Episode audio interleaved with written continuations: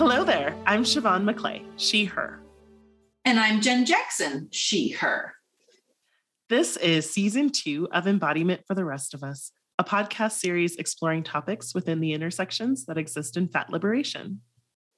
In this show, we interview professionals and those with lived experience alike to learn how they are affecting radical change and how we can all make this world a safer and more welcoming place for those living in larger bodies and those historically marginalized who should be centered, listened to, and supported.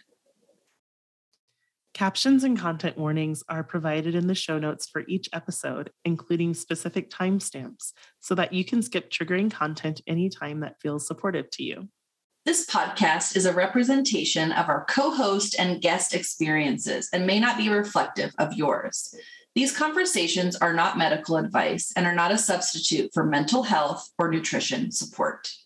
In addition, the conversations held here are not exhaustive in scope or depth. These topics, these perspectives are not complete and are always in process. These are just highlights. Just like posts on social media or any other podcast, this is just a glimpse. We are always interested in any feedback on this process if something needs to be addressed. You can email us at listener, L I S T E N E R, at embodimentfortherestofus.com. And now for today's episode. Hello there to you, lovely listeners, and welcome to the 10th episode and penultimate interview of our second season of the Embodiment for the Rest of Us podcast. On today's episode, we have Kimber Stevenson, she, her, here to plant seeds and explore conversation about embodiment for real people in real life. Kimber Stevenson is a registered dietitian nutritionist living and working in Colorado. Her experience began with a love of food, which led her to pursue a degree in culinary arts from Johnson and Wales University. As her love of science and helping people wove with that initial path, she continued on to a Bachelor of Science in Culinary Nutrition with a dual concentration in clinical dietetics and culinary food science. From there, her background spanned diverse roles across the food, nutrition, and healthcare sectors as she went on to ground in medical nutrition therapy. Kimber is especially passionate about disordered eating management and prevention. In this vein, she focuses on educating clients about the multifaceted ways history, marketing, food systems, culture, psychology, and body image affect health and relationships to nutrition, food, and body. She works with clients to restore and build their relationship with food, acknowledging not only its nourishing properties, but truly embracing its comforts, tradition, and fun. Kimber is a strong believer in a whole person approach, embracing integrated body image counseling, which often goes far deeper than simply body or image. Working in a client guided manner and health at every size informed, she strives to help each unique person reach their idea of peace and satisfaction in their bodies and their overall lives. Kimber's driving philosophy is that all people deserve equitable access to quality food, evidence based nutrition education, informed consent, and bodily autonomy, regardless of status or background. You can find links to Kimber's social media in this episode's show notes. Thank you so much for being here, listening, and holding space with us, dear listeners. And now for today's episode. Our second season keeps going with Kimber Stevenson, she, her, who is joining us from the greater Denver area in Colorado.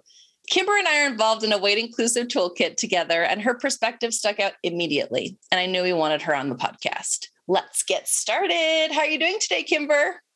Oh, I'm doing so well, and I'm so excited to be chatting with you both. we are Yay. so excited. So excited. I've only heard good things from Jen, and I'm so excited to get to know you a little bit today.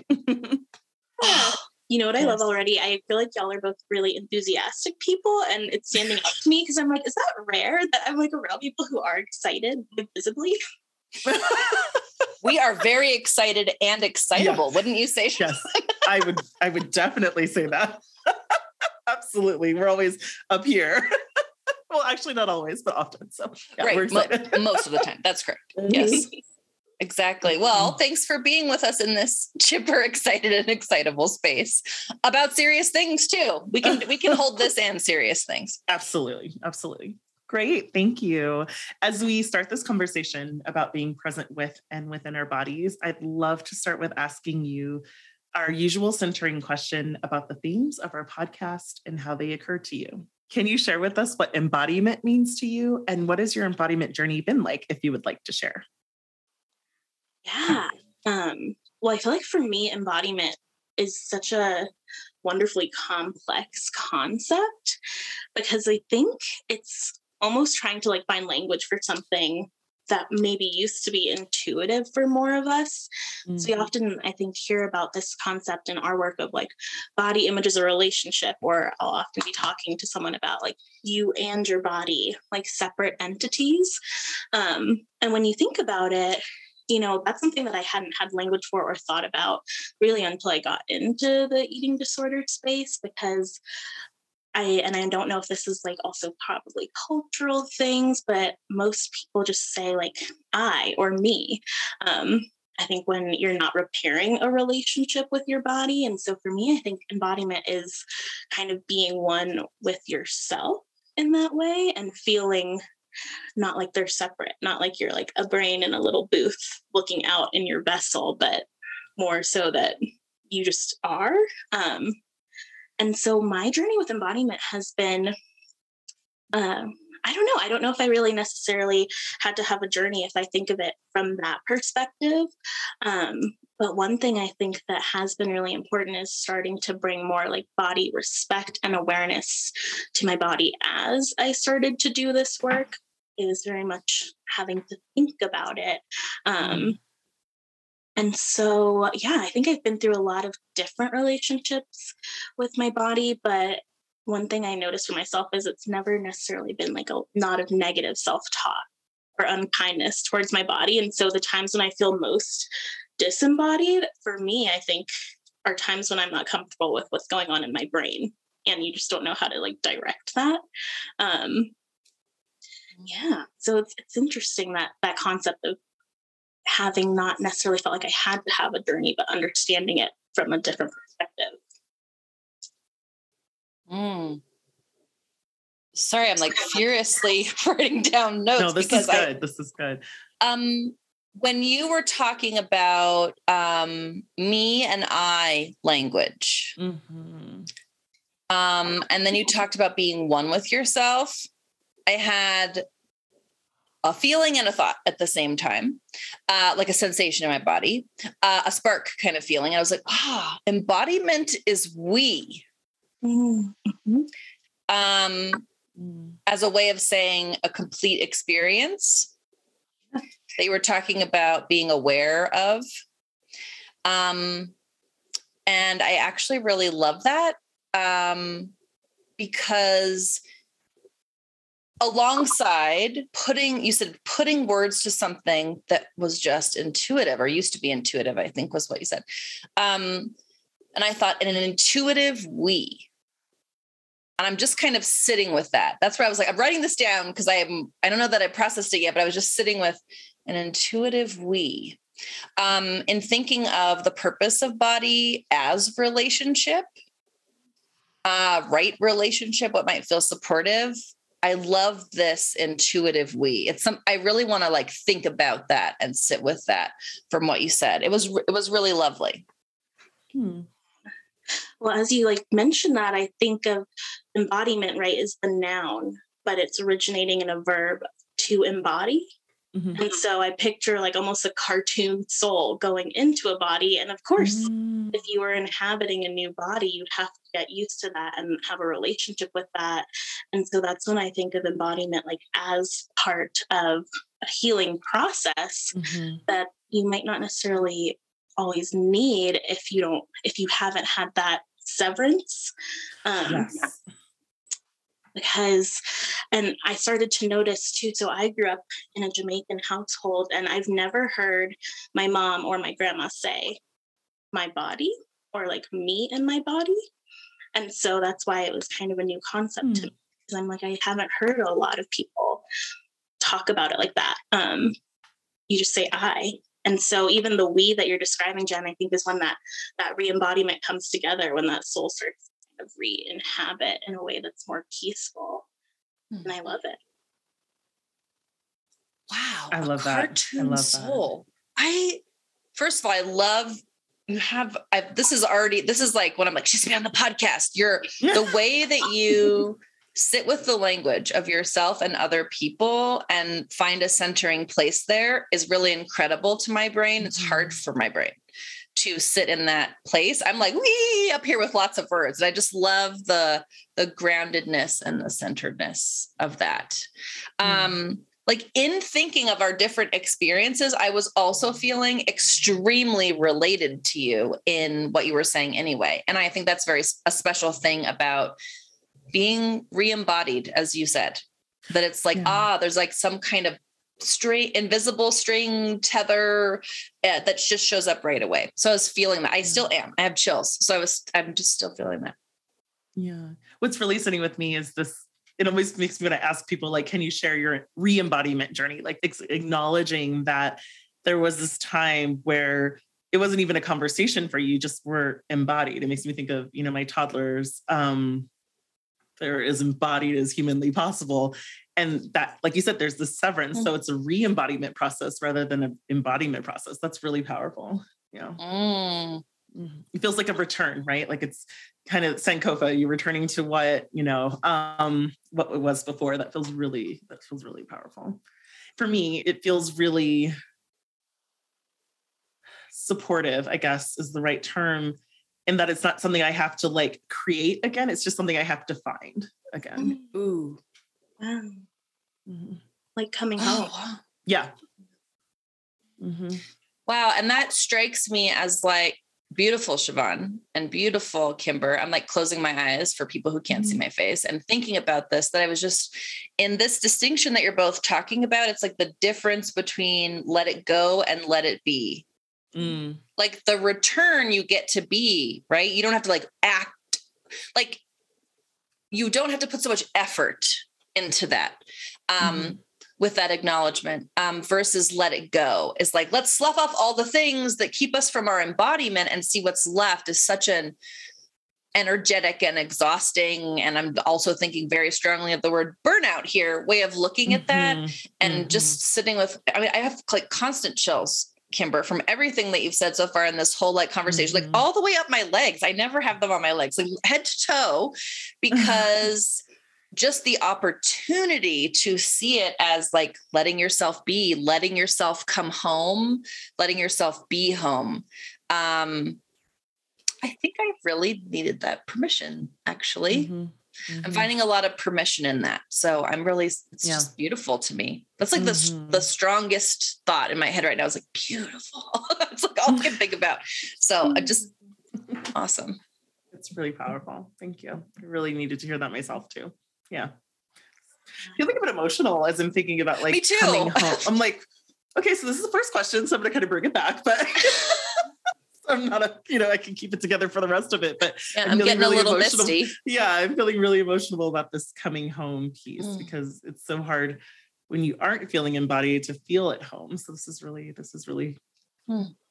beautiful for lack of a better term. I'll say what Jen said. It's really beautiful. Mhm. Yeah.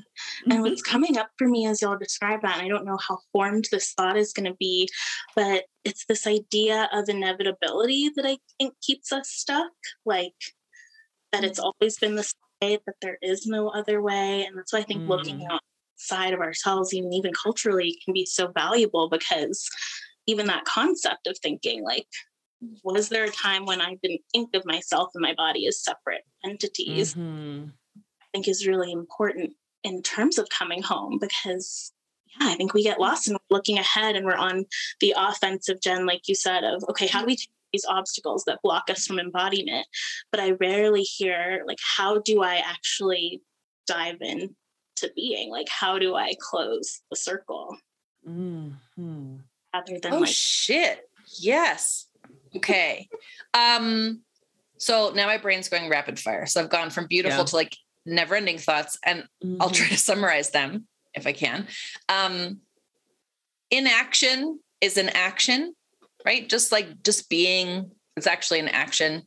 Yeah. Like choosing not to do something is an action. Mhm. Um, And just now you were talking about all the context that's like without us, as in not inside of us, but without like exterior to us. And then I was just sitting with self as context as well, not content, like that peeling away layers. Let's get rid of stuff. I was like, oh, that's self as content. No wonder it's so exhausting. I'm like trying to find the content that's perfectly designed so that I can go in there and find it. Um, yeah. Uh, that's a therapy topic for me and my therapist. a lot of us. Um, and even when you said earlier, like my legs are feeling chills, I thought that was a great example because how often do we go, like, me and my legs are going to the store versus I am going to the store? Yeah. Uh, yeah. There are ways like talk about our bodies that are mm. acknowledging mm. the mm. entity of them, but it, mm. it just doesn't, you know, it's not the same. I don't know if that makes sense. It does. Mm-hmm there's mm-hmm. something so important about naming and i'm hearing in what you're saying that there's something is so important about naming clearly what is happening um, so that we can get present to it yeah mm-hmm. i don't feel my legs very often you like picked up on that really really quick i don't feel my legs very often i really i genuinely don't so it was very interesting to me that it was showing up on my legs so like I could see the goosebumps and I could feel them as well. And so that's really picked up on that extremely well. Yes. Oh, that just tipped something off for me. I wonder if that's a place where you're most embodied that you can learn from. Whoa. Wait, tell tell tell me tell us more about that. Wait. more. Yeah, please. You I'm really interested. Yeah. Well, you don't feel your legs because you're just like living your legs. Like they're not. I'm just you have legs oh, my analytical brain is like, oh, shucks. okay. Thank you. I, yes. Mm-hmm. Mm. Okay, I'm going to mm-hmm. sit in that. I'm going to marinate in that for a while. Thank you. Thank you for mm-hmm. that. Um, and speaking of like the context inside and out of us, um, we make sure that we talk about this in the situation we're all in right now in 2022 in this pandemic. As a human being, how has this pandemic affected your embodiment, your re embodiment? I'm going to take that on immediately. Um, mm. Practices in ways that challenge your process. Has there been anything that feels like it connects you further? And what lights you up about your work? And when are you feeling most embodied? Ooh, okay. A lot of questions in one, which is a typical question for me. So there you go. I, was going to say not just you. It's always just like run on. I'm like, and five minutes later, a question mark. exactly. I love it. I love it. I could also explain further. I will not, but I like can also have the habit of being like, and for each one of those, let's talk about those. So go ahead. Ooh, I love it. They're all connected. I feel like yeah, I they are. it's really eye opening when I go to write like a message and I see, wow, this is how I talk. It's just one big run on sentence in my life. um, well, I guess to address the first part, the pandemic, I think is one thing that really brought a lot more awareness to the concept of embodiment for me. Um, because I started to notice that the isolation was something that just really gets in the way and something that was really disconnecting. And so for me, the pandemic happened about like six months after I'd just gotten out of a long relationship pretty unexpectedly. Um, mm. And so it was a lot of things that I think I would have been exploring for myself um, in a really different context in a world where I could have had more options to like mm. get out mm. and be out there. And so the isolation felt really layered in that way. And I was also just starting um, my outpatient eating disorder practice work. And so I think that's actually probably been a time in my recent history where I felt most like disconnected or disembodied. Um, one because i was so focused on like all the other people that i was trying to learn with and learn from um, and two because once that laptop screen closed it was just a lot of mm. uh, comfortable silence and stillness and mm. so when i think about how things started to go i, I know that in disembodiment there i was probably running from myself and my brain a lot um, and I think that's the thing that pulls you out of your body is when you're like, I'm going to cope, you know, um, either by sleeping a lot mm-hmm. or never trying to be home. I used to have this like itch where as soon as my last client was done for the day, like I felt like I had to close my laptop immediately or cover the lens because I was just like, I feel so antsy to like get away and to like run from all of this. And so I think that was a really big challenge that I'm still healing from because of course like every challenge you don't necessarily notice it until like a little ways down the line but now having a lot of perspective about just how differently things were then versus now for me, I can see how that was a time of, of severance between me and my body and my life. Um, and I'll pause there before going on to the next question, just give y'all an opportunity. Mm a time of severance. I was already yes. sitting with severance from what you said before. Yes, yes. Mm-hmm. And I was like, my brain's been processing that. And then now thinking of the pandemic, major life change, grief, work, uh, especially body grief in this mm-hmm. context. Um, and what can what can show up for us in completely different ways in a in a mm-hmm. quote unquote time of severance, like you just said. Mm-hmm all I really have to say about that is wow, but that's really yeah. sitting with me um as like I want to think more about that. I want mm-hmm. to connect more with that. It almost feels like a way that people socialized as female are not allowed to be angry because it's pers- or if we add other layers, right? Being black, being fat, mm-hmm. not allowed to be um angry, right? We're aggressive. Yeah. Mm-hmm. Um, and changing the language of that. Thank you to my own therapist for this as assertive, right? It's mm-hmm. just speaking out of your mouth at other people. That's it. That's all that's happening.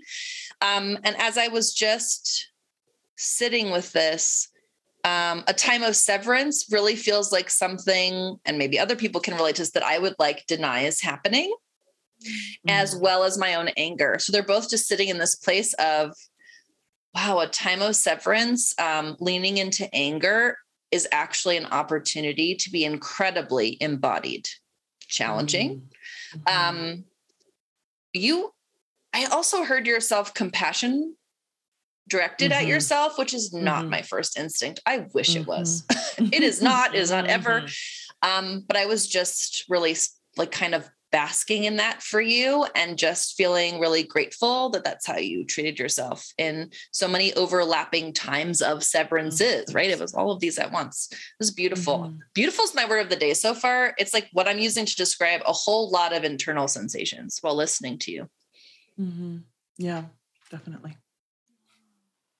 Yeah, yeah. I mean, I I think I have to have compassion for myself because otherwise I wouldn't want to like live with that person. And I think that that's one part of the conversation that sometimes gets missed is we're not always severed or disembodied because we don't like how our body looks or feels. But for me, and I'll give an example, like this constant need to have like podcasts or movies on is one way that I could mm-hmm. get away from myself. Like at times, I think I was just bored. Like if you can imagine, you know, someone you're living with, it's like I don't want to see you all the time, and you're mm-hmm. with the same person all the time. Mm-hmm. So I think that's part of what like severance showed up. How severance showed up for me is distraction and trying to just like get some space from myself because yeah it can be it can be tiring or boring and all of those kind of feelings that might not be so negative but mm-hmm. the compassion piece feels really important for just honoring that that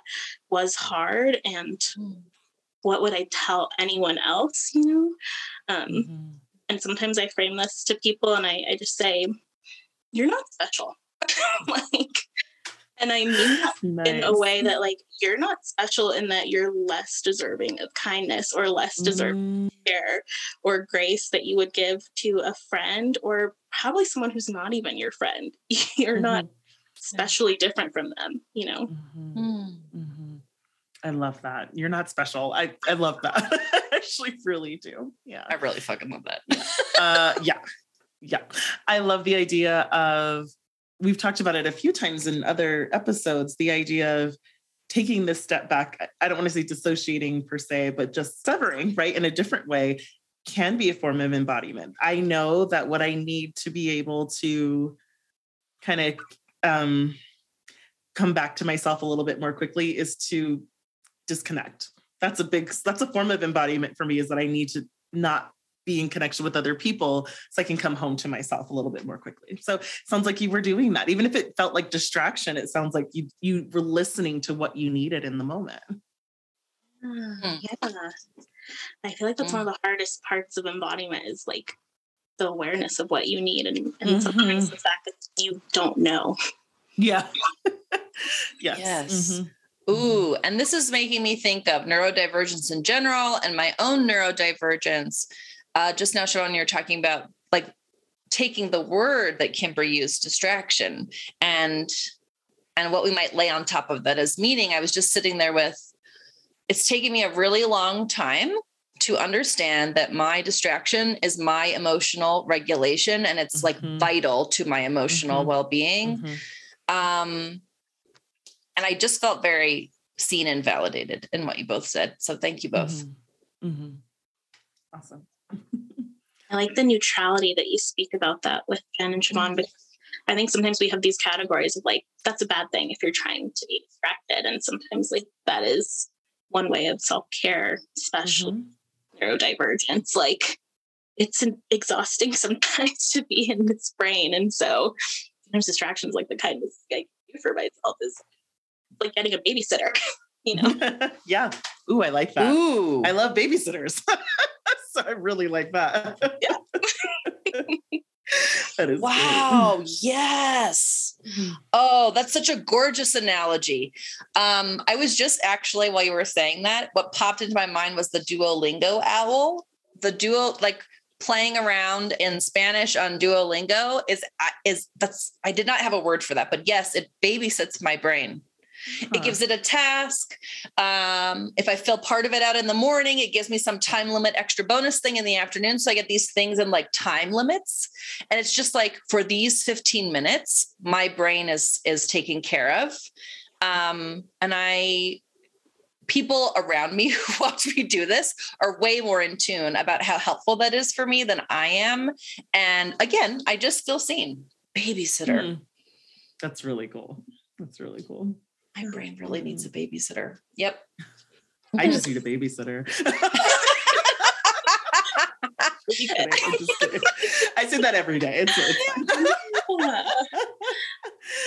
I feel like that is one other thing that feels really helpful for me in the relationship with my body is treating myself like I would a child, um, as in terms of like the self compassion aspect. And when I do that, I do feel like it's helpful. Um, yeah, because then I'm like, you want a puzzle? You want to play some?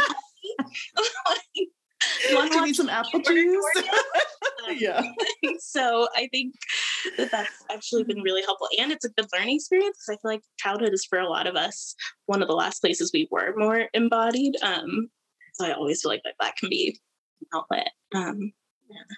But in terms of the next part of the question, um, has there been anything that feels like it connects me? Oh, actually, that's kind of yeah, really starting to that self compassion. I think connects me with embodiment. Um, and I don't know. I think also just having space for the silly parts of life feels really connecting to me. Um, because especially just at the stage of my career that I was in, it was a lot of time straight of like, what's next, what's next, what's next. And so like getting out of college and internship and all of that stuff when you're not having someone kind of direct you in a shoot mm. towards the next thing. I feel like that's another space of feeling unsure, if not sometimes severed, or just having that question of identity.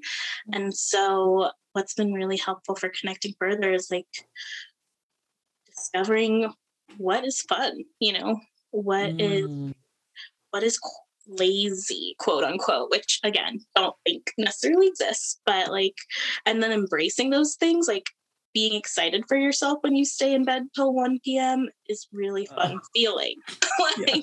versus not. And I think that those things are really helpful because it just, again, it's not about like me and my body. It's just like mm-hmm. spent the day all in bed. That was awesome. Mm. And I believe the pandemic offered that in a lot of ways, and that we're yes we're forced there's, there's this forced severance right or enforced if you're you know following what guidelines there were. That's a whole other Mm. conversation. Mm. Enforced severance makes you, for better or worse, sit and say, what feels good for me? What do I need if I can't leave my house? How do I feel at home in myself, with myself? So it, it sounds like, and you learned how to how to giggle at yourself, which is lovely. It's just lovely. yeah, I love that. Ooh, okay. So thinking, thinking, my thoughts are starting to coalesce. So thinking about the body as home and like really sitting in it as home while sitting in your home, right? I was just like, okay, so let's think about double layered home. I'm not necessarily Yeah. a homebody, or at least I didn't feel that way before the pandemic. And now I'm super comfortable being at home all the time. You know, like those kinks work themselves out, no problem. Um, just with more experience. Yeah. And as you were talking about like what feels fun, what feels silly, what feels childlike, um, we're in a very serious situation. What a counterbalance to offer ourselves to be so layered. I'm at home in my body, and my body is at home at home. And it's so serious about there. It's unexpected. We can't predict it. We don't have the control we think we do. We're in community with people who don't necessarily want to protect us Yeah. um, more so in different areas um, and different levels of privilege as well. To be able to have that multi layered home has such depth to it. I- that's what was like really sitting for me. And I was like, ooh, because I was like, oh, I could actually feel the depth of that. It's actually only in my chest, but I could like feel it all the way down there, like the whole thing. Um, and that feels this is like the most embodied I've ever been in one of these conversations. And I'm so I can tell I'm feeling really safe and secure here. Um, I'm also, I, I can't even find words to express how seen I feel so far by you, Kimber, in in your recognition of yourself and its Mhm. beautiful authenticity and all of its vulnerability. It's pulling that out of me.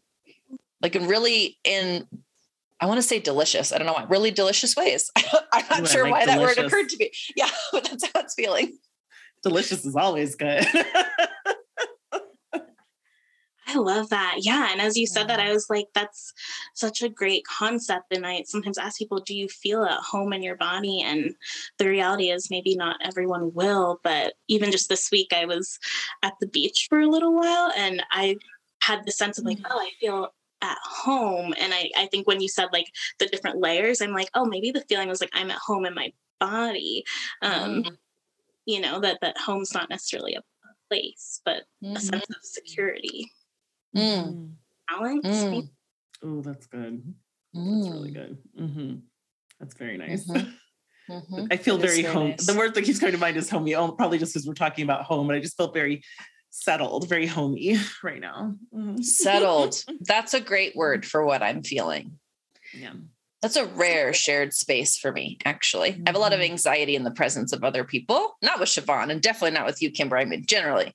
Um, so this is Same. feeling Same. Mhm. very settled. That's Mhm. exactly it. Thank you for putting a word to that. I think that's what I mean by beautiful. Now that Yeah. it's kind of hitting the same place in my body. Mhm. I Mm. that. Mm. that it's like a bonus. I think of that, like, I don't know what it's called, like that tool that you can use in a toolbox where it's the little bubble goes in between the lines to like know something's level. I think that's Oh, a what it's level. It's called a leveler. It's a, level? lev- a leveler. I, I didn't a know level. either until she said it. I'm like, hmm. but I'm like, yeah, I feel like I'm kind of in that in that same zone too. Um, and when you said like even the counterbalance of the of the pandemic, that's probably why that felt feels level Mm. swing the other way because one thing i started to notice is there's a lot of shoulds that we're all you know leaning into and following that we don't necessarily realize and i think of even like building my client lead i was like well i should probably see people earlier in the day and my boss was like why and i was like because Oh. dietitians are warning people i don't know like, and like those shoulds don't have answers. They're normally just like and kind of invisible threat. And so I think that's the other thing that was really helpful is when I started to let go of the shoulds, it was like, well, why the fuck not sleep in? Yeah. like, Yeah. why not do these things that Mhm. feel good? So reducing the shoulds, reduce the shame around Yeah. a lot of that stuff that like would keep me stuck and feeling like something was off balance. Yeah. It's like, well, because you're not giving yourself the counterbalance you need. Ooh, counterbalance. I just love and, that word. Ooh, I love that word. And something you just said, I just realized that I should all over myself when I ask myself why questions. Because when you were like, mm. well, why not? I was like, oh, am I doing that when I say why? I am. Like I can, mm-hmm. I call it curiosity, but I can be in an incredible amount of hyper focus mm. About the answer to a why question that I have mm. posed randomly for no reason. Um, mm. Can I offer a thought on that? Uh, please. I wonder if a better question to ask is how and then what? Like, how are things really? What do I need? What do I want? What sounds good? Mm. Mm. Not be a why. Mm-hmm. Oh, this is so interesting to me because this is part of the thing we've already been talking about, like supporting clients, I have no problem coming up with these questions. Supporting myself um, i feel blocked about these all the time.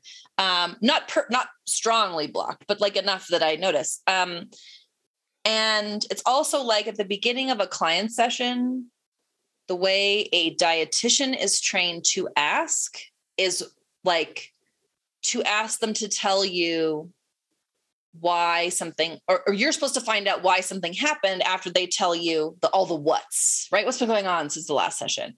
Even the question like how are you in your body today? Pleasant unpleasant or neutral right? A recommendation from intuitive eating. Um, is currently sitting with me as i am shoulding that we should talk about the body first like get straight into it straight about the body versus asking the person as we did today um, how are you yeah. Yeah. The mm. hows of it. Um, so thanks for that. I've been already thinking about that, but that's kind of really sitting there for me. Mm. Yeah. Journal prompt here. Here's my journal prompt.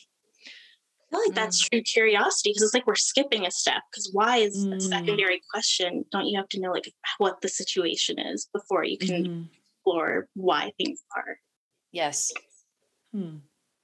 Mm. I'd love to talk about the second half of our podcast title. What does the rest of us mean to you? How do you identify within the rest of us? We'd also love for you to share your pronouns and identify your privileged identities and context here as well.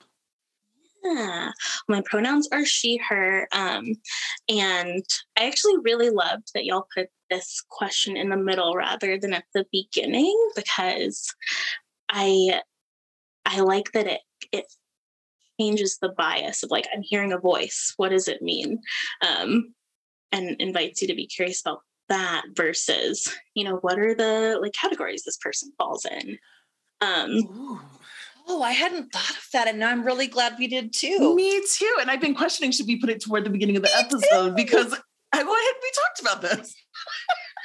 okay, that thank you for that. just how it kind of read, just kind of here we go. Not even, not even at all. Um, I love that. And actually, at the second you said that, I was like flashing back and I was like, yeah, it is. I do like that it is it's adding context to something that's already there versus like painting all the context and all of the preconceived notions that people can get about that too that you get to have space before these things are laid there i mean i wish i'd done that on purpose i would love to say that but no i didn't no, no, no, no. We we didn't. We did. I'm not. so proud of us. Yeah. Look at us accidentally doing something that we really love right now. You're on it. that sounds like us. that does sound like us. Uh, no, even if it wasn't conscious, I'm like, I think there's a wisdom there because mm. the reason that stood out to me is because this is the question I was most nervous to answer. And I assumed it would be at the front. And so I was ask if y'all asked me to state identities if I could do it at the end or later in the interview. Oh. I would yes. Go. Yeah. Hot dog. Okay. and part of that is because I think this is a concept again that I'm like studying from an intellectual level, but that doesn't necessarily feel authentic to how I think about myself necessarily.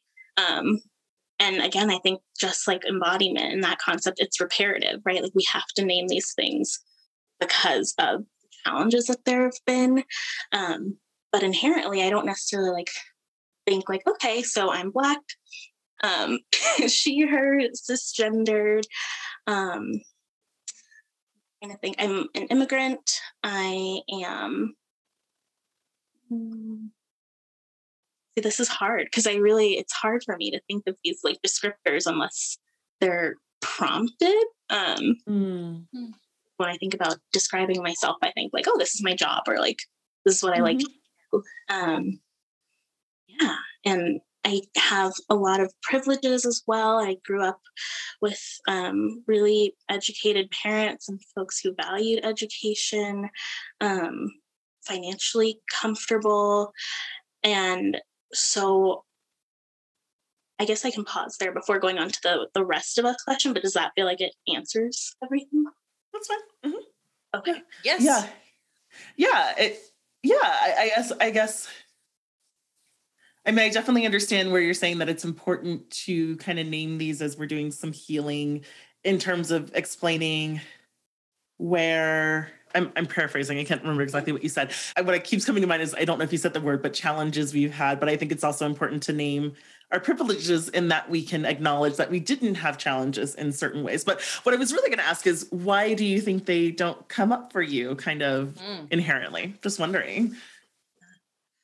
Well, I guess it's kind of like how fish don't see the water they're swimming in. Mm.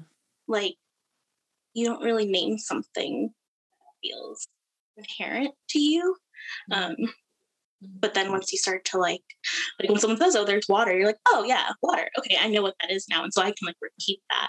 Um, but I think that's part of it. And really, it, I've only been in this kind of sector of dietetics for the last like three or three-ish years. And Mhm. so even being introduced with identities is very is like a newer concept. And so I think that's the other thing we put it simply is like a learning curve.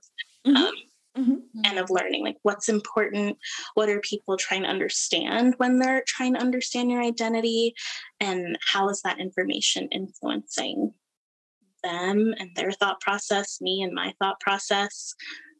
Yeah. Mm. Okay. Thank you. Great question. Great answer. Great and great.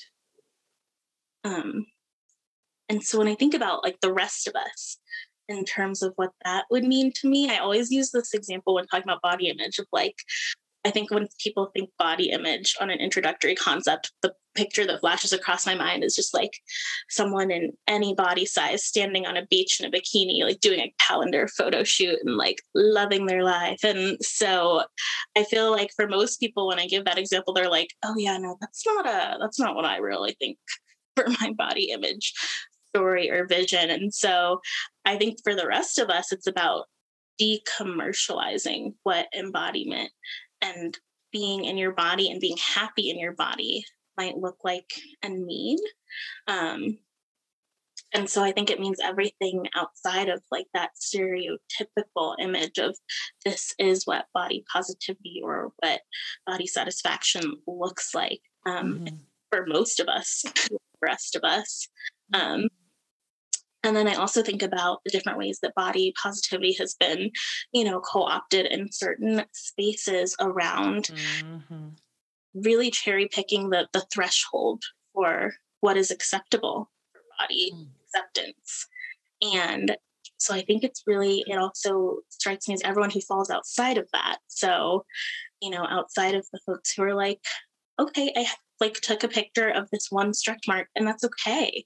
And I think that's awesome. Like that is okay. And what about all the folks who are like, I got tiger stripes. Um, is it okay for them to flaunt it too? I think that's who I think of with the rest of us. Mm. And I think that that's why I love this title so much that um, we have. It's not just those who live outside the stereotypical body norm, it's about all of those outside the norms, right? Like the Black bodies, the queer bodies, the neurodiverse bodies, or neurodivergent. I'm sorry. I, I want to make sure I'm saying the right term, Jen. I don't know. So I've heard They both both, and sounded I just want to be.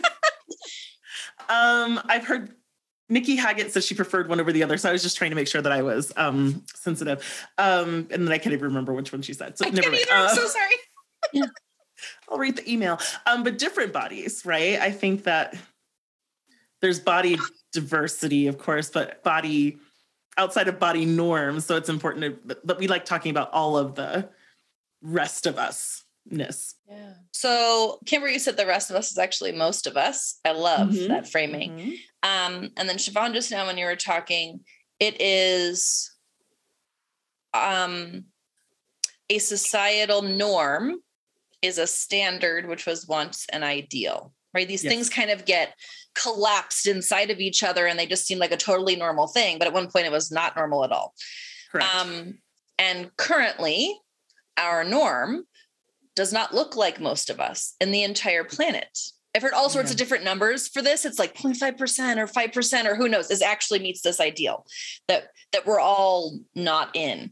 Um, and when we're talking about identities and privileges and what feels challenging and what we're born into and like all these kind of like layered nuances of life, um, there are why does my brain want to say the word elite there are people who are considered elite just like they're Mhm. considered ideal or the norm Mhm. Mhm. um and like self-identifying as the ideal or the elite doesn't make any sense to my brain for me for most of us um and i was just really it's not really hearing it's more like feeling. But what i was feeling when you were when you were talking about that and i was thinking earlier about um you're not special. And i was just thinking so many of us are not special. So many of us are deserving of compassion and attention and kindness and um uncollapsing of bullshit and like i was just like we're not special the rest of us um i got chills again head to toe um and i was just I, I just i just have to say wow i'm kind of in like one word spots today which is very interesting to me but wow yeah. Yeah. I yeah, I think that that idea that there is a norm is like in the same vein for me as should, right? That inevitability. Mhm. And it's odd because the truly inevitable thing is diversity. Um like there isn't really a norm. And I my favorite example of this is I'm like, go outside, go to any mall, truly look at the bodies passing by. You are Mhm. not going to see one type of person. You're just not. And that's always such a good experience, I think, to really just like look around because I think our brain's shortcut, right? And everyone's just a blur walking by. And maybe we're, you know, picturing everyone's just like the same cookie cutter. But when you really look, it's like, no, there's most of us are very different. Mm-hmm. Mm. inevitability Mm-hmm. Mhm. It's very interesting how calming to my brain you are kimber it's really wonderful um you you are an invitation to try on something very expansive Mhm. all these things that you're talking about Mhm. and it feels really good Mhm. Mhm. and i like am chomping at the bit so to speak to share this that's already a strong feeling that i have Mm. Yeah, I agree. Mhm. Yeah, I feel like I can always tell when I'm with other people on like the neurodivergent spectrum because I feel like it's like my brain's tuning into the same like radio station. it's very Ooh. okay, I love that. Yes. Yeah. Um yeah, and it, to take that analogy on, uh being in conversation with other people it feels like I'm tuning into their radio station and not the other way around and I really love that. I very much feel like we're tuned into the same radio station. Ooh, nice. It's like a kind of collective embodiment. Yeah. To do that. Mm. I think that I never knew what that was until I got diagnosed with ADHD, but like I can just feel differently, like sitting with different people, or even how they would speak. I'd be like, just like the sense of calm. It's like they're going on a different track, and you're like, I know this is going to come back around. Um, and I think that is who a lot of the rest of us are, are people on all along the different ranges of the neurodivergent spectrum because I think when we don't have that, we feel like we're out of frequency with people. And I think a lot of us would turn to our body to be the solution getting on that same station Oh. because we have no idea like what's different here. I think feels off. Mm. Mm. Oh, yeah. A search for belonging that has to do with why and should. Absolutely. Yes. Mm. Okay. The next question that I want to ask is a big question. And even the way that it is here is like very wordy. so I'm going to try. like Um, five lines long. I love it. yeah. um, and I think it's important to put our conversation in context as we feel comfortable, um, and just get real, be honest. That I mean, we already are, but I mean, like, just on a on yet another level. We're on a lot of levels today, but like yet another level. Does that feel okay to you to to move into that space? totally, totally. Okay. We are curious about your take on intuitive eating and or health at every size um, and the current state of those modalities and conversations, especially. So right now it is April 2022. So this is especially considering the events of the last couple months with the Academy of Nutrition and Dietetics Evidence Analysis Library um, addition, shall we say, related to um, saying that HAES was not appropriate. I'll summarize it that way. Um, and the Health at Every Size HAES books author and, and their harm of fat, black, brown, indigenous, and people of color and others. Um, where do they continue to fall short, intuitive eating and health at every size? Or how can they be expanded to honor their roots and reduce harm? And take your time. Really, I've gone big. Mhm. Ooh, you know what? I love I love thinking about this. I feel like that was the first thing that came up for me when um, our boss kind of shared an update on what was going on because I'm not always super plugged in. And my first reaction was excitement um, Hmm. because revolution always starts with pushback, you know? Um, and I think that people like it's validity that's being lent to the fact that these could be helpful concepts going forward because otherwise why would the academy spend time addressing it?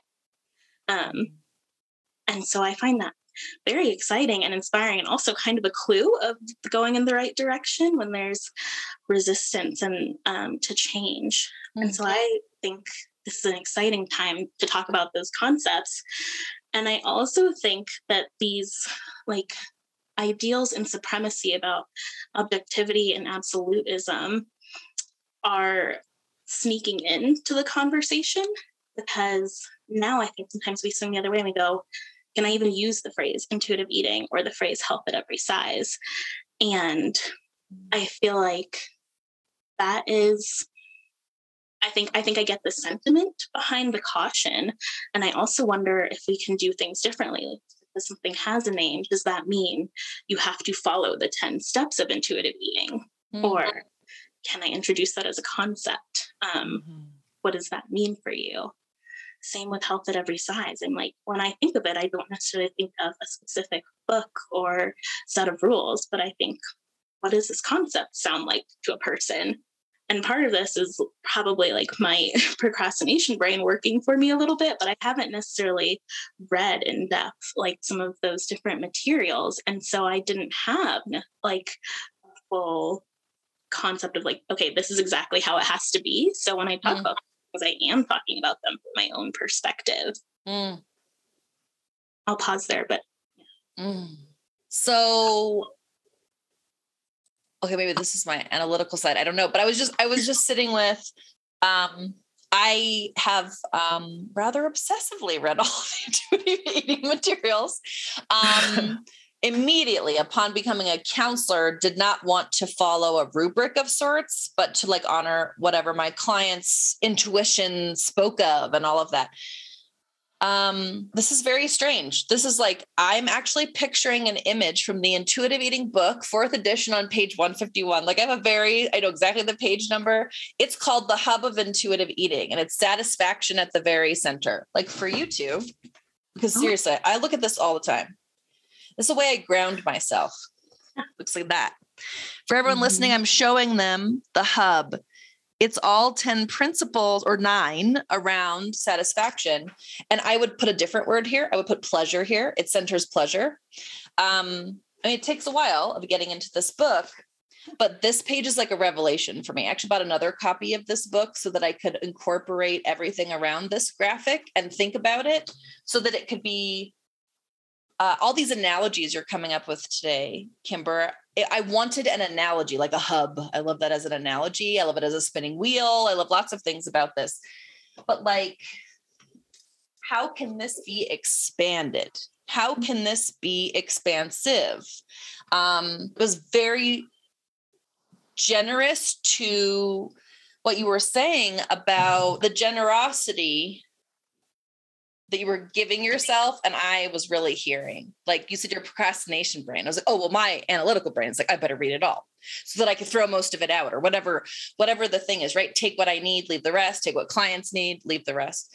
Um, and i'm sort of sitting with both of those. That image came to mind sitting between those two spaces. Like there's a whole bunch of space between that.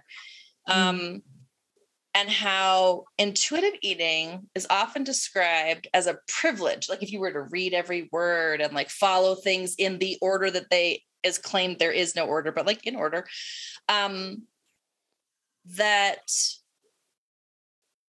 it can feel very contained so what i was hearing and what you were saying is what if it's not Huh. What if it's not contained? And that really spoke to me. And i was thinking of that like you can watch everything expand from the center. It doesn't have to be pleasure at the center. It's just what happens to be on that graphic. But i was just i'm looking for things that feel expanded or expansive or i often use the word beyond like Mm. beyond intuitive eating. Like what does it get you? What's in that beyond um if you read this and we're like i reject everything what's in that beyond right? What's in the beyond? So i love that.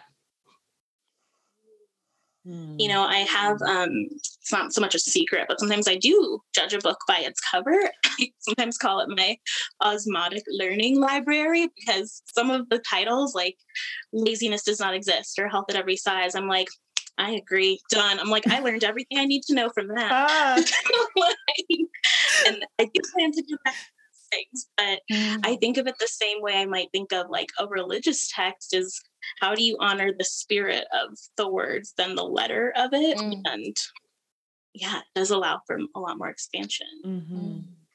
and not absolutism i currently can't think of the opposite of that but that was sitting there in the same space for me Yeah. What an ironic example that there would have to be an opposite of absolutism. That's so funny. uh yes Mm.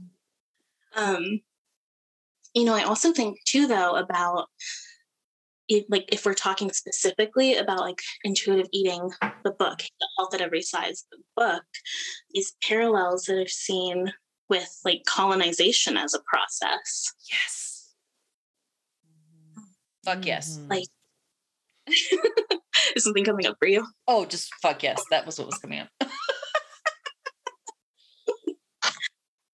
It's like it's such an interesting pattern because you know it starts with one thing that is new and novel and different and rebellious and it goes through these different chains um, then gets put out there and distorted in these ways that are like really more for devaluing and discrediting Mhm. and then also sometimes gets repackaged in a way that is Mm. more acceptable to a colonizer and i'm like we see this all over the one of my favorite examples is sugar. Mhm. Yeah. Mhm. Mhm. Like even the idea of sugar, I think that I'm like, look at how much work went into enslaving millions of people to produce sugar because there was greed. And then after a while, starting to get upset about that, wanting to rework it, demonize it, Mhm. make it the only thing you hear about. And then now it's like moves into different acceptability. And so I always feel organization holds up a very strange mirror and parallels. And I think with intuitive eating and health at every size, we see the same thing. Like it starts with the rest of us Mhm. and then it's co-opted. And that doesn't mean that there can't be um, that it's not for everyone. I just think that this idea of needing to shoehorn it into an acceptable set of Mm. rules feels very disaligned with the spirit of those seeds. Mm-hmm. Oof. Yeah. Very red. My brain is saying, holy fuck, absolutely. Mm-hmm. Um, and I've had the I've had thoughts like this. There's something about the way that you phrase that that my brain was like, that. I and Siobhan mm-hmm. had a look on her face too. So you guys, those listening can't see, but I was like pointing at Siobhan because I was like, that face, that face is what I'm feeling. That, that that's exactly, yeah. that's exactly what I'm feeling. Um, yes, the rest of us originated these concepts and not just like fat activism of the 40s, 50s, and 60s, which is what a lot of the conversation surrounds. Mm-hmm. Ancient origin, native. Mm-hmm pla- seeds places mm-hmm. where this has come mm-hmm. from it's like it's like with everything with supremacy which includes all of westernized medicine um, where it's like, oh, complementary and alternative medicine, aka what everyone but white people does. Let's turn it into a journal and let's peer review it. Mm-hmm. So we're like 30-ish mm-hmm. years into that. Mm-hmm. Um, and they're like, oh, these things are legitimate now. And I'm like, they've always been legitimate. It's always, yeah, yeah, yeah, yeah. None mm-hmm. of this needed mm-hmm. to be done. You just needed to listen mm-hmm. to and mm-hmm. believe people and ask them what it means for them and what it does for them. And that needed to be it. Mm-hmm. Um, not devaluing lived experience as a form of colonization is something I think about all the time. Yes. Um, and I was just hearing how you were humanizing those things by talking about the seeds. That's what's sitting for me from that. Mm. Yeah. Yeah. I love the idea of Jen and I talk about this all the time, but the take what you need and leave the rest of almost everything. But um thinking yes, about intuitive certainly. eating, thinking of intuitive eating and health at every size. And I love that concept because my eating disorder brain is like all or nothing, black and white all day long, all everything, yes. anything, everything. That's why there's so much gray in my life. Like just constant reminders of gray in my life because it's so easy to fall into that especially when it comes to your eating. And I, I like that. That's why I intentionally practice taking what I need and leaving the rest because it, because if I don't, everything becomes a diet. Like literally mm. every way of eat, everything I eat becomes a diet. So I love that. I love that concept. I also like that you're excited about what's happening. I feel refreshing. like Jen, I, I want to get there. yeah, I'm really hoping because I take many breaks from social media. Like it makes me I just can't. And then I come back and I'm on for an hour and I'm just deep diving like deep into shit. And I'm like, oh, I hate this. I'll be back in a week. So I'm really hoping that I get to a place where I'm excited about what's coming next because right now it just feels like a lot of weariness right now. I think mm-hmm. that's the best word because there's so much infighting. There's so much infighting and one up personship at the same time. So I'm hoping that we find a way to move forward as a community or not a community as a movement whatever um, and repair some harm and also mm. dismantle as much as possible and reclaim something in what you just said yes. is like you can speak for me and so beautifully you summarize exactly what i was thinking and there's so much of this infighting and everything that the, the people who are continuing to be centered are the people who were already doing harm and what you have said, what you have shared, Kimber, I'm like, that's right, right? It's just like we were talking about embodiment. Like, why do we have to peel off all the layers of harm? Why can't we just look at the seed? Mm. Um, I kind of mm. needed that, call in. My brain loves drama Same. and Same. centering the wrong people, right? It's like a really good TV show. Um, and these are real people, real lives, and I don't want to do that. I just, we all have that tendency. It's a form of survival for human beings to know what's going on over there drama wise um, absolutely. um, and to be able to sit in a different space that is severed from the drama in a way um, is feeling really important. So i feel refreshed by that. Yes. Um i can be with that versus doing something about that. And that feels like a place to to sit for me I appreciated that call in too, because as much as I hate it, I'm still there with popcorn reading it. And I'm like, by the end, I'm like, oh, I hate this, but my popcorn's done. So I'll be back, you know? So I love that being present for it without getting all wrapped feels, up. It's a really honest space you've created around yeah. this, Kimber. And I just really appreciate that. I love the honoring of the roots. Um, and acknowledging how steeped all of this stuff can be in not steeped how it's been co-opted to what did you shoehorn it to make it comfortable for the colonizer. I was like what i need to write that down. I'm going to get it tattooed somewhere. I love it. I, not really but i love it. I love it. Mm. It really reminded me of the of the true roots of it not what it looks like now. Mm.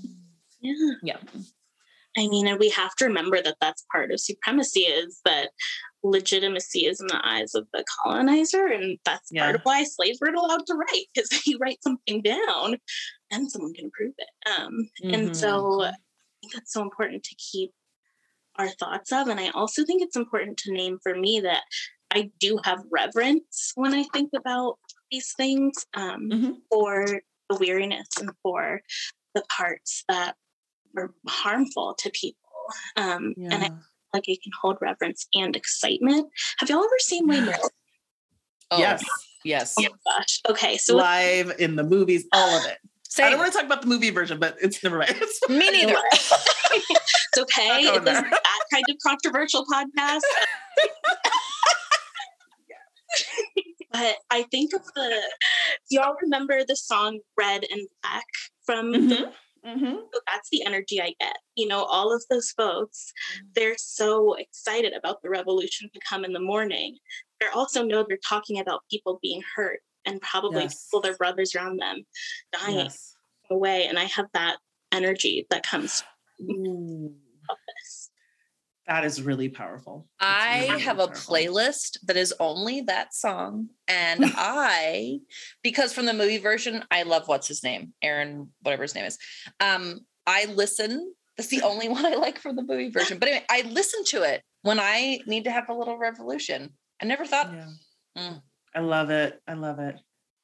That's really oof, knowing that there's this there's this dichotomy, there's this dynamic. There will be to dismantle, there will be some people getting hurt. I don't mean like physically, but being people called out, being people being called in. It's just it's just the nature.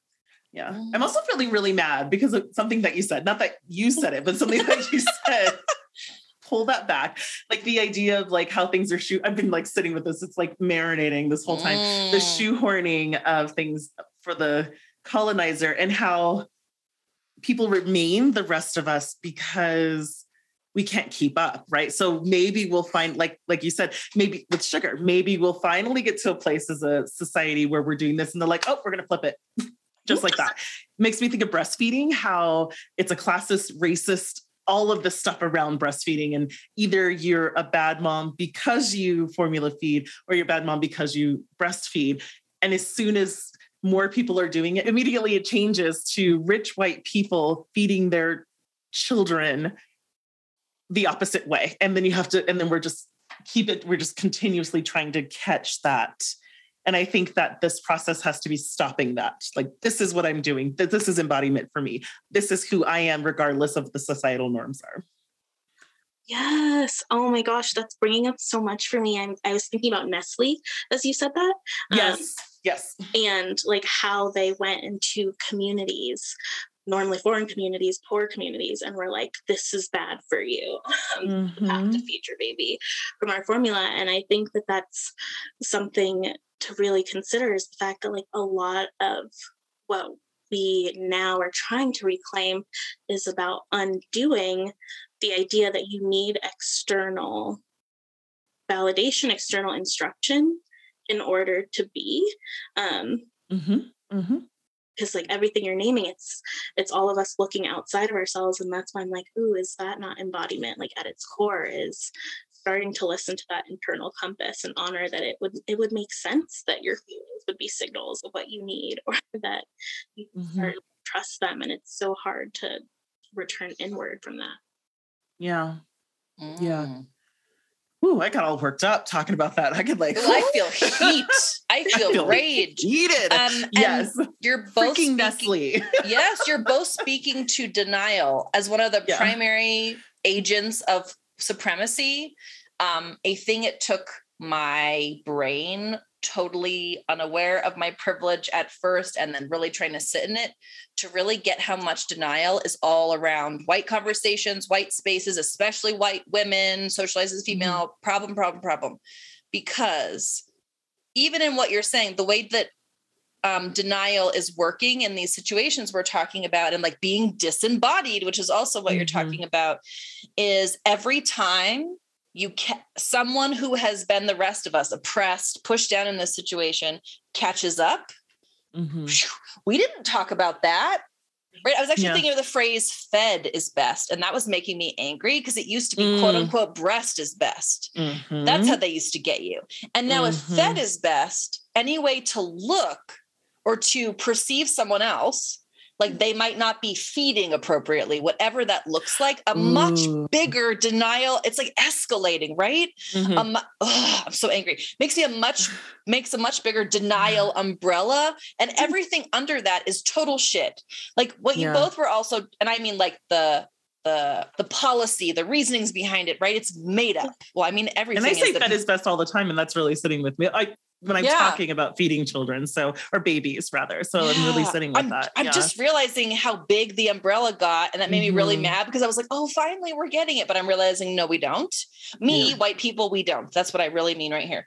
Um, right? Me, I'm always an agent of that, so I'm really saying we and me because I want to be really conscious, especially when I listen back to this, and I want to own this and sit with this, which I um, always appreciate. But thank you. Thank you.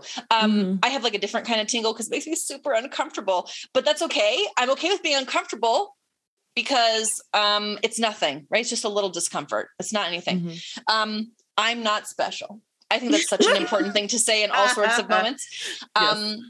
And something else in that, when you were talking about the Les Mis song, um, Black and Red.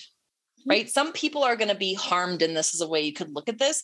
I actually was like, okay, so from a not supremacist space, some people are going to have to get really, really, really uncomfortable, like really, mm-hmm. really, really mm-hmm. uncomfortable. Mm-hmm. They're going to have to give up their um, power, author of Health at Every Size. They're going to have to give up their power, authors of Intuitive Eating.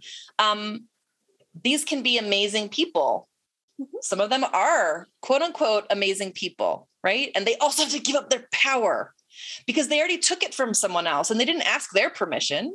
Mm-hmm. Um, so I'm feeling really angry. I'm feeling very fired up. I'm feeling, I'm actually have to slow my brain down here a little bit because I'm thinking of all sorts of ways in which dietetics is using the denial as an agent of white supremacy, um, eating disorder treatment centers, people who work in clinical work, um, and talk about the harm they already did. Like these kinds of spaces.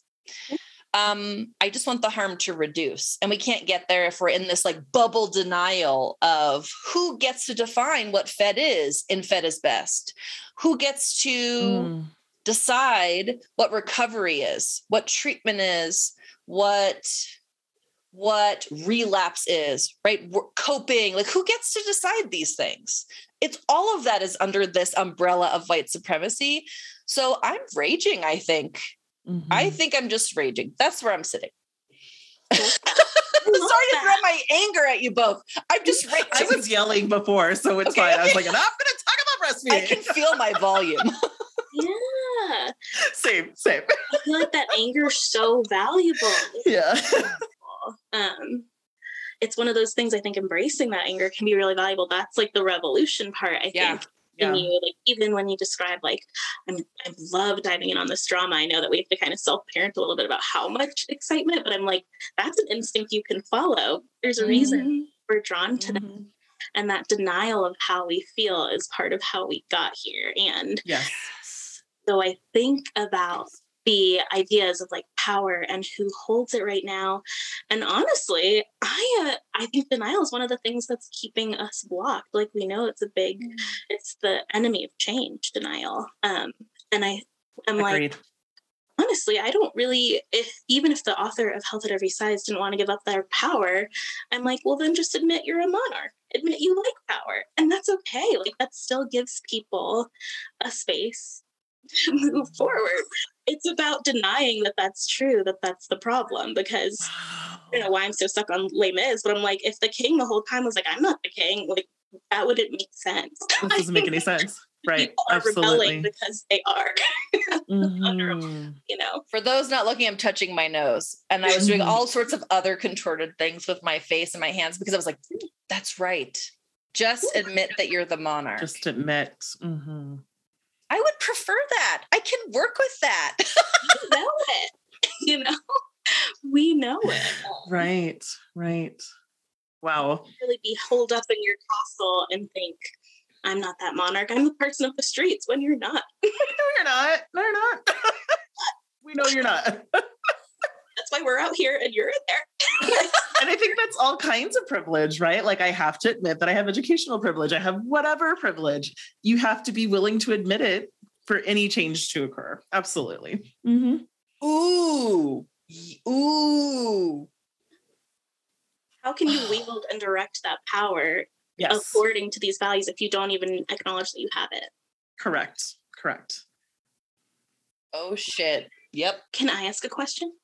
Yes. You can. Okay, I just thought I was thinking about something you said earlier, Siobhan, where you said, like with eating, you have that black or white thinking as part of it. Have you noticed other characteristics of supremacy show up in your eating story? Damn, that's a Oh question. shit. I wasn't ready for that. Um shit.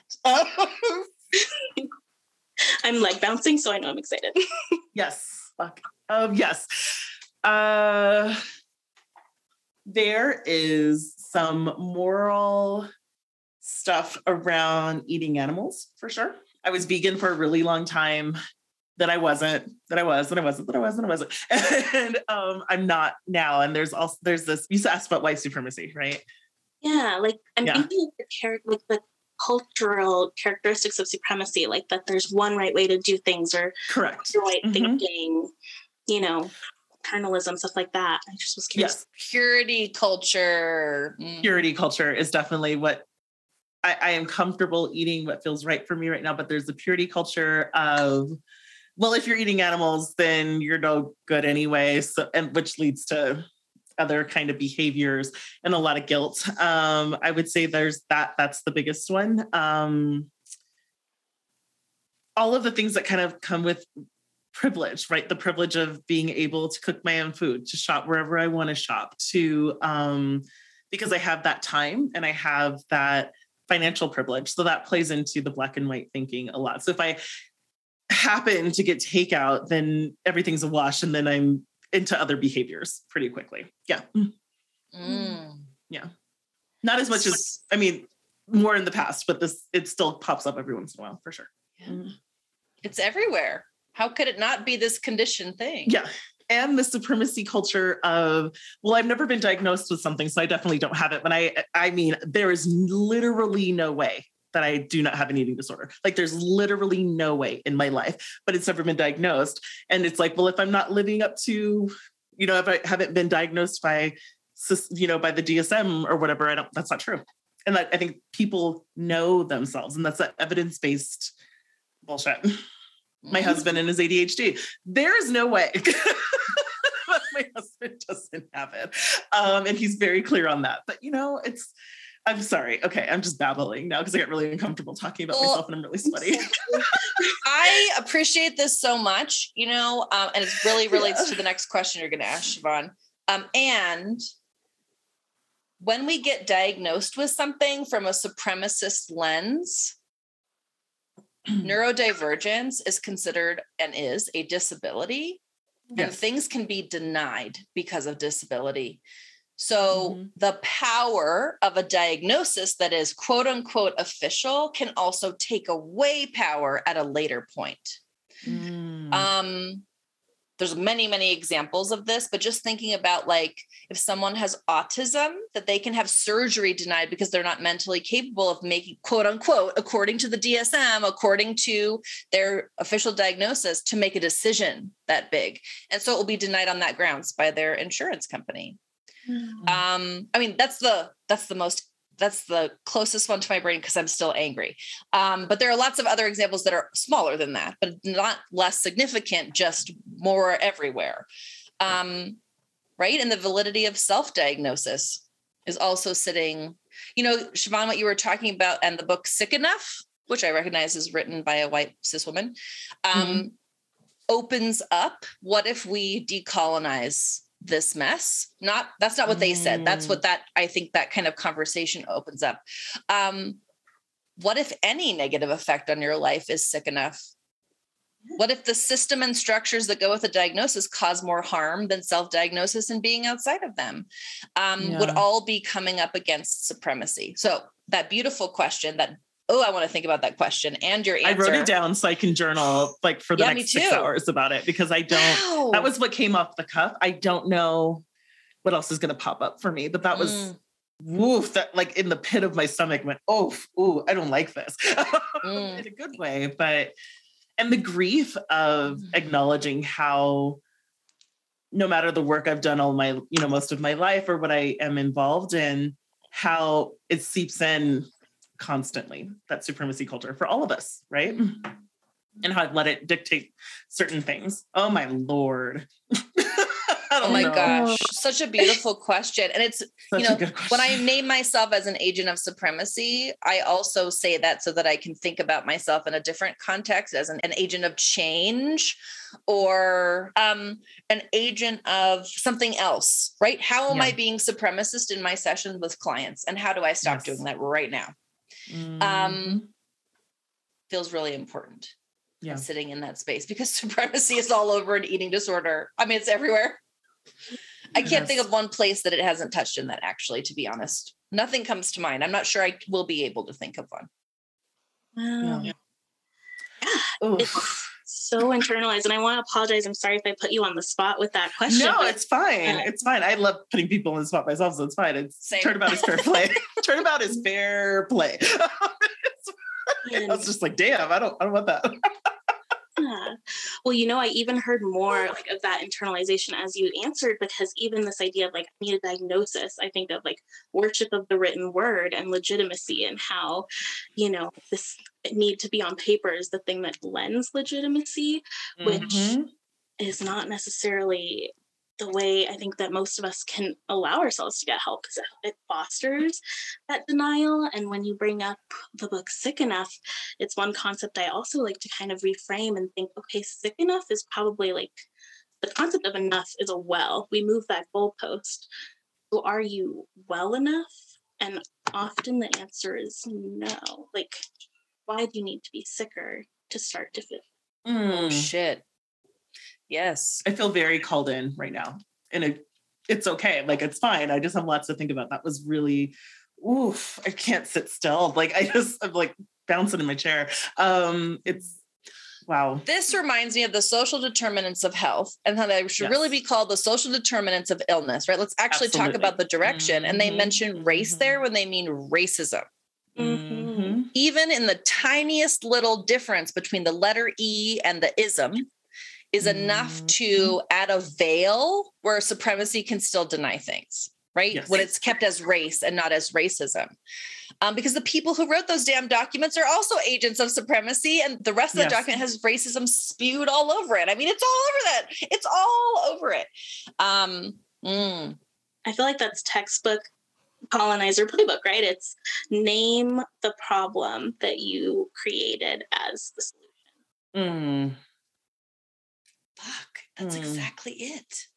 It's just yes. like with eating disorders. I think, you know, you might notice, okay, I don't feel good, and then just feel better. And it's like often you're feeling worse because of it. Mm. Wow. Yes. Oh let's create a problem and then let's get a bunch yeah. of funding and let's let's do this solution thing where we are the people who profit off of this yes. um think about that from a capitalist perspective and also from a hierarchical perspective or a patriarchal perspective of oppression um, we win off oppression is built into that baked into that as well completely mm. mm-hmm. So the other thing I was thinking about in terms of how, you know, the health and wellness conversations and the body image, body positivity conversations sometimes miss the mark is the way that those you know those standards are set as universal expectations and all of this what it keeps coming back to is that there's, you know, one right way for it to be, which is another supremacy characteristic. And I was also thinking too about how now I think we're in a moment of trying to counterbalance. Um, again, bringing it back to that because within our practice, we do a lot of great work around, you know, not everyone is going to expect to love their body. Like maybe that's not for everyone. Um, yeah. And I also sometimes think that in that swing, one thing I notice when we might be missing the mark on is setting the bar too low for what's possible. Um, and I get, I think a lot of it is in trying to reduce like the shame or the expectation of what people's body image journey is. But sometimes I don't think we allow that that growth can change. That someone who today might say the best thing I could do is just get to a place of with my body might this time next year think, no, I think I could maybe start to feel confident in my mm. body. And I've been thinking a lot about that lately. Like, are there ways that we're setting the bar low that's also kind of upholding these systems of like, don't get too ahead of yourself? Mm. Damn. Mm. Yeah. And, you know, when we think about the context of eating disorder recovery, and I would also just say like burnout recovery, neurodivergent burnout recovery, um, uh, grief in the pandemic, like really big, big, big things that to have no change from one moment to the next is sometimes the victory, the sometimes just letting things be is what's most important. Yeah. No homework, mm-hmm. so to speak. I'm a mm-hmm. dietitian who doesn't give homework unless a client says, I want some homework and this is what I want. And I go, Great, see you next week. Sound, tell me about it. right. It's like, nice to sit in a space where I am deciding what their homework, their change, their next step should be does not feel okay to me has never mm. felt okay to me. And I've actually pulled back more about that over time because I can sense how uncomfortable I am with that compared to my education, um, my socialization um, as having the most privileged skin color, all of these things. Um, that mm. the thing I should do, right? That ugh, that supremacist should. I actually like the alliteration of that. I'm going to think about that. The supremacist should is you better push them through recovery. That's your job. Mm-hmm. But I don't mm. think so. Um, sitting with people, just like in conversation, like we are right now, is like, I don't know, what's it like for you? Over and over and over again until we can sit and just be um, it was very easy today with us for me actually i just mm-hmm. am very mm-hmm. much being with you all mm-hmm. um, i have an incredible power over my brain right now to slow down which is not usual for me um, even with lovely adhd medication that's just not how my brain responds to them um, and i want more of that because it's kind of uncomfortable to be so much but i mm-hmm. want to do more of it it's a good kind of discomfort mm. yeah feel like grace enters the room when you have those moments. Mm-hmm. I love that word. It's my favorite word. So it's like tattooed on my body, and I still forget it on a constant. Basis. I didn't know that. Um, yeah. we're learning things about each other. Um, so, grace as a counterbalance to systems and structures and credentialism and power dynamics with professionals, quote unquote, and clinicians, quote unquote. Um, I love that. Grace as that counterbalance. Mm-hmm. Oh, that's so important. Okay, last mm-hmm. question spot of the day. Um, we've talked a lot about really big, really small conversations, uh, perspectives, I mean. Um, today in this conversation, Kimber, what do you think we can all do to make a difference with what we've learned, sat with, unlearned, gotten present to today? And what would you like everyone listening to know about what you're up to and where they can find you?